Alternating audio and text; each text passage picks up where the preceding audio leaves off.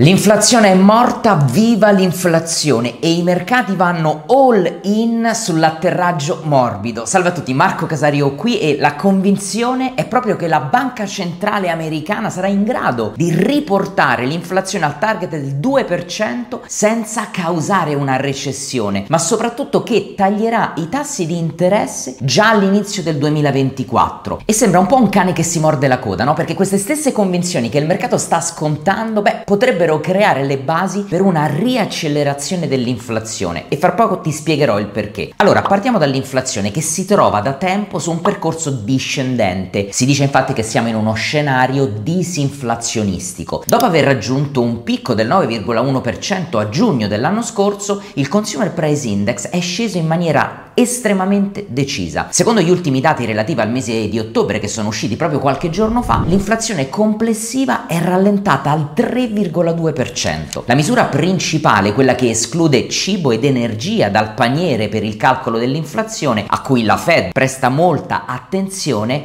che è il core CPI, è diminuita al 4%. Anche se entrambi gli indici rimangono al di sopra del target del 2% che vuole raggiungere la Fed, beh ci sono molti motivi per essere effettivamente ottimisti e i primi ovviamente a festeggiare i dati sull'inflazione di ottobre sono stati proprio i mercati finanziari. La linea tra ottimismo ed euforia è veramente sottile e si sa, quando l'euforia prende il sopravvento tendenzialmente non va mai a finire bene per gli investitori. Il giorno in cui è uscito il dato dei prezzi al consumo, l'SP 500, l'indice di riferimento azionario, è salito di quasi il 2%. Considerate che questo è il massimo da aprile del 2023. Le banche regionali che sono rimaste in sordina da quando le turbulenze bancarie e i fallimenti hanno colpito l'America a marzo di quest'anno, beh, sono balzate di quasi il 6%. L'indice del Russell 2000, quello delle small cap, le aziende a bassa capitalizzazione, ha avuto la performance giornaliera migliore in più di 12 mesi, guadagnando oltre il 5%. Infatti questo indice azionario ha subito una grave sottoperformance che va avanti dall'inizio dell'anno. Questo perché l'impatto degli aumenti dei tassi si fa sentire ovviamente in maniera molto più pesante per le aziende più piccole negli Stati Uniti, quelle più soggette all'andamento dell'economia locale e non globale globale. Nel mercato obbligazionario i movimenti sono stati altrettanto decisi, i rendimenti a due anni, quelli più sensibili alla politica della banca centrale, beh, sono crollati di oltre 20 punti base. I mercati sono sicuri che il ciclo dei rialzi dei tassi della Fed sia ormai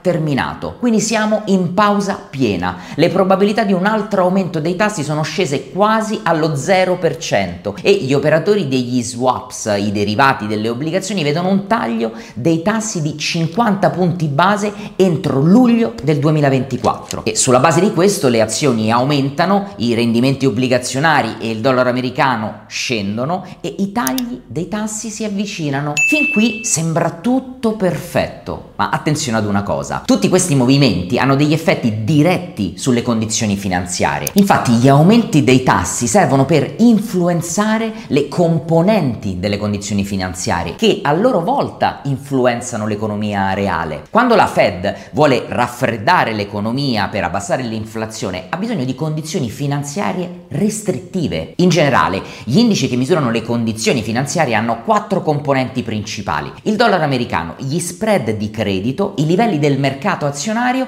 e il livello del tasso di interesse a diverse scadenze. Quindi in genere un dollaro più forte tende a frenare la crescita attraverso la riduzione della domanda di esportazioni. Gli spread di credito elevati invece frenano la crescita dei prestiti e gli investimenti delle aziende. I prezzi delle azioni più basse sopprimono invece la crescita della spesa al consumo attraverso il cosiddetto effetto ricchezza. E infine viene il livello generale dei tassi di interesse che è una componente chiave per i tassi ipotecari e per i tassi di finanziamento delle imprese. È quindi corretto affermare che tutto l'ottimismo dei mercati per il rallentamento dell'inflazione in realtà non fa altro che complicare il compito della Fed di riportare l'inflazione al target. Lo stesso Powell ha sottolineato più volte che la persistenza di condizioni finanziarie più restrittive è cruciale per raggiungere l'obiettivo della banca centrale. E al momento le condizioni finanziarie stanno andando nella direzione sbagliata. A dire il vero, anche prima del recente allentamento, l'indice delle condizioni finanziarie, quello misurato da Goldman Sachs, beh, non era a livelli così restrittivi se si guarda al passato. Finora il processo disinflazionistico è intatto e la Fed può fermarsi ad osservare i dati in arrivo. Tuttavia, con le condizioni finanziarie che si stanno nuovamente allentando, beh, gli investitori stanno diventando troppo,